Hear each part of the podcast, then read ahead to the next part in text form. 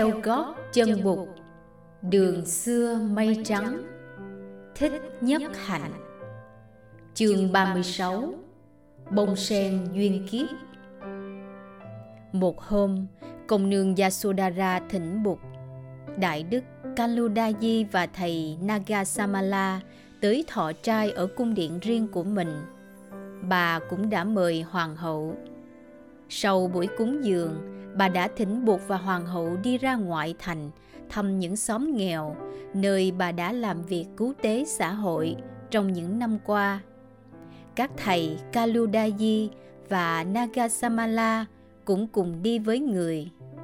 Rahula cũng được đi theo bụt khi bụt tới nơi, người thấy trẻ con tập hợp đông có tới hàng trăm đứa thì ra công nương Yasodhara đã triệu tập chúng từ những xóm làng quanh đó. Chỗ tập hợp là gốc cây hồng táo năm xưa, nơi mà Bụt đã ngồi thiền định lần đầu lúc người mới lên 9 tuổi. Mới đó mà 27 năm trời đã trôi qua. Cây hồng táo đã lớn lên gấp bội. Yasodhara cho Bụt biết là những đứa trẻ Bụt gặp năm xưa nay – đã là những người chủ gia đình. Những đứa trẻ mà Bụt được gặp cách đây 8 năm bây giờ cũng đã trở thành những chàng trai cao lớn và những cô gái duyên dáng. Phần lớn bọn trẻ mà Bụt gặp hôm nay đều là từ 7 tới 12 tuổi, hầu hết là con cái nhà nghèo. Bọn trẻ đã được bà Yasodhara dạy cách đón mời Bụt. Khi thấy Bụt tới, Chúng bỏ cuộc chơi, đứng dậy, dàn thành hai hàng để Bụt có lối đi tới gốc cây hồng táo. Nơi đây, chúng đã đặt một cái ghế đặc biệt cho Bụt ngồi. Chúng đã trải chiếu để mời những vị quan khách như bà Kotami, Yasodhara và các thầy đi theo Bụt. Bụt rất hài lòng được ngồi giữa bầy trẻ và giảng dạy giáo pháp cho chúng người nhớ những buổi tập họp của bọn trẻ em nhà nghèo ở Uruvela. Người kể cho các em nghe về chú bé chăn trâu, tên Svastika, và cô bé mang sữa, tên Suchata. Người dạy các em về cách nuôi dưỡng lòng yêu thương và mở rộng tầm hiểu biết. Người lại kể cho các em nghe câu chuyện tranh nhau con chim thiên nga giữa người với Deva Đạt Đa hồi người mới lên 7 tuổi. Bọn trẻ con được nghe giảng dạy bằng những câu chuyện hấp dẫn này rất lấy làm vui sướng. Cuối cùng, Bụt bảo Rahula ra ngồi trước mặt người, rồi Bụt kể cho tất cả các em bé nghe một câu chuyện tiền thân. Người nói, Ngày xưa, có một chàng trai trẻ tên là Mega, thông minh, đức hạnh hiếu thuận và học giỏi. Chàng sống ở miền núi chân hy mã lạp sơn. Chàng muốn đi về miền đồng bằng để học hỏi thêm. Không có tiền, nhưng chàng cũng can đảm ra đi. Chàng mang theo một cái gậy, một cái nón, một cái bình đựng uống nước và một chiếc áo choàng. Trên con đường về kinh đô mỗi ngày chàng ghé lại làm việc cho những nhà nông dân bên đường để được có cơm ăn và để tiếp tục đi nữa. Có khi chàng còn được trả tiền. Khi đến thủ đô Divapati, chàng đã để dành được 500 đồng trong túi áo. Vào đến cửa thành, chàng thấy dân chúng đang mở hội rất vui. Chàng không biết người ta đang mở hội ăn mừng việc gì, nên có ý muốn tìm người để hỏi. Vừa lúc ấy, có một cô thiếu nữ xinh đẹp, mặt mày thật sáng sủa đi ngang. Cô cầm trong tay một bó sen. Bó sen có tất cả bảy bông sen hàm tiếu. Chàng hỏi cô, Có việc gì vui mà dân chúng mở hội thế cô? Thiếu nữ đáp, Chắc anh không phải là dân địa phương cho nên mới không biết hôm nay dân chúng mở hội gì. Số là hôm nay tại thủ đô Divapali có một bậc giác ngộ xuất hiện tên là Pipankara. Người là bó đuốc soi đường cho tất cả chúng sanh Ngài là con của vua Arimat, đã đi tu và đã thành đạo. Đạo của Ngài sáng chói cả thế gian. Hôm nay, để mừng Ngài, dân chúng tại đây mới mở hội.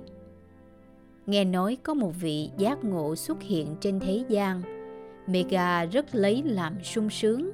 Chàng rất muốn được cúng dường Ngài. Được tới làm lễ Ngài và học đạo với Ngài. Chàng hỏi cô thiếu nữ, Cô mua bảy bông sen này bao nhiêu tiền thế thưa cô? Thiếu nữ đưa mắt nhìn người con trai lễ phép và có dáng dấp thông minh, nàng trả lời.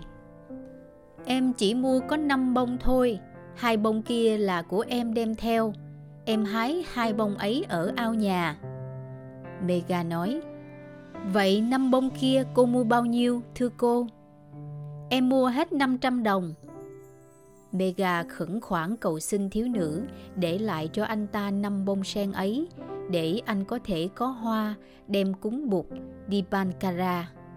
Thiếu nữ không chịu, nàng nói Em mua để cúng bụt chứ không phải để bán lại.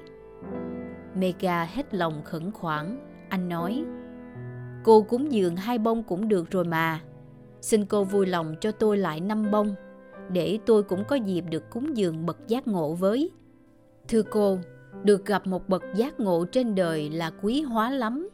Tôi quyết tâm cùng đi với cô để tới gặp Ngài. Tôi muốn được học hỏi đạo lý do Ngài chỉ dạy. Nếu cô vui lòng, nhượng cho tôi năm bông hoa ấy, tôi sẽ nhớ ơn cô suốt đời.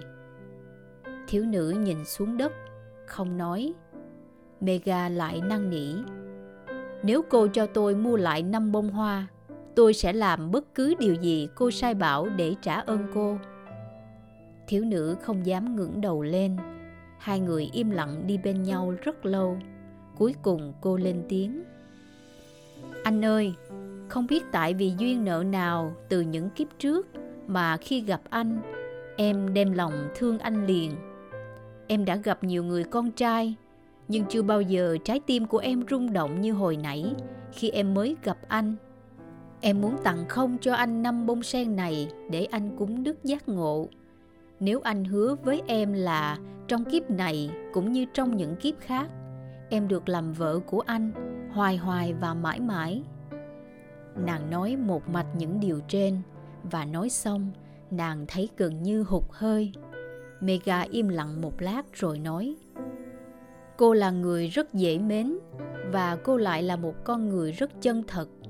Mới đầu gặp cô tôi cũng thấy có cảm tình với cô ngay nhưng tôi là người chí tu đạo giải thoát.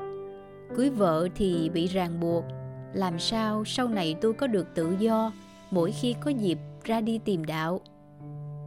Thiếu nữ nói anh cứ hứa với em đi em xin nguyện rằng mỗi khi anh muốn ra đi tìm đạo thì em sẽ không dám tìm cách ngăn cản anh Trái lại, em sẽ tìm cách giúp anh thực hiện được hoàn toàn chí nguyện. Nghe thiếu nữ nói như thế, Mega vui vẻ nhận lời. Hai người tìm tới Đức Giác Ngộ Dipankara. Quần chúng đông đảo đang vây quanh người. Thấy sắc diện của vị đạo sĩ Dipankara, Mega biết ngay đó là một bậc giác ngộ chân thực. Chàng rất sung sướng, chàng phát nguyện phải tu học cho đến khi đạt tới quả vị giác ngộ cao tột như đức giác ngộ này. Chàng muốn tiến tới gần để dâng lên Dipankara năm bông sen, nhưng quần chúng vòng trong vòng ngoài đang vây phủ lấy người, chàng không tài nào tiến tới được. Cuối cùng, chàng dùng hết sức của hai cánh tay tung năm bông hoa sen vào cho đấng giác ngộ. Lạ thay, cả năm bông sen đều bay tới và rơi đúng vào trong hai cánh tay ngài. Mega thấy thế mừng rỡ. Chàng biết là lòng thành của chàng đã cảm ứng được đấng toàn giác. Vừa lúc ấy, thiếu nữ trao cho chàng hai bông sen còn lại, ra hiệu cho chàng tung vào cho bụt. Chàng nhận hai bông hoa và tung lên. Màu nhiệm thay, cả hai bông hoa này cũng đều rơi vào giữa tay Đức Giác Ngộ Tipankara. Vừa lúc ấy, Đức Toàn Giác Tipankara lên tiếng gọi người cúng dường hoa sen tới bên cạnh người. Quần chúng hé lối cho Mega đi vào. Mega cầm tay thiếu nữ, kéo nàng theo đến trước mặt bụt. Mega và thiếu nữ quỳ xuống. Đức giác ngộ Dipankara nói với Mega Ta biết được tâm thành của con Ta cũng biết rằng con có chí lớn muốn tu học để đạt tới quả vị giải thoát và cứu độ cho loài chúng sanh. Con hãy an lòng. Ta biết con sẽ trở nên một bậc giác ngộ hoàn toàn trong tương lai. Rồi nhìn thiếu nữ đang quỳ bên Mega, Ngài nói, Còn con, trong kiếp này và trong những kiếp tới, con sẽ là người bạn đường của Mega. Con hãy nhớ lời nguyện của con, lo tác thành cho chí hướng của chồng mà không tìm cách ngăn cản chàng mỗi khi chàng ra đi tìm đạo. Mega và thiếu nữ rất cảm xúc nghe được lời dạy chỉ bảo của bậc toàn giác. Từ đó về sau, cả hai người đều chăm chỉ tu học theo đạo lý giải thoát của Đức Giác Ngộ Dibankara. Các con nghe không? Từ kiếp ấy về sau, trong kiếp nào, chàng Mega và cô thiếu nữ cũng đều được gặp nhau và cũng đã trở nên vợ chồng. Và mỗi khi người con trai đến tuổi ra đi tu đạo, người con gái lại tìm cách giúp đỡ người con trai. Chẳng bao giờ nàng tìm cách cản ngăn chí nguyện của chàng. Vì vậy, chàng rất biết ơn nàng. Cho đến một kiếp nọ, chàng thực hiện được chí nguyện lớn của chàng và trở thành một bậc giác ngộ sáng suốt không kém gì bậc giác ngộ Dipankara kiếp trước. Các con nên biết, tiền của và danh vọng không phải là những vật quý nhất trên đời. Tiền của và danh vọng có thể tiêu tan rất mau chóng, nhưng sự hiểu biết và lòng yêu thương mới thực sự là những gì quý nhất trên đời. Có hai thứ ấy thì chắc chắn là con người có hạnh phúc chàng Mega và cô thiếu nữ đã sống hạnh phúc với nhau trong nhiều đời nhiều kiếp.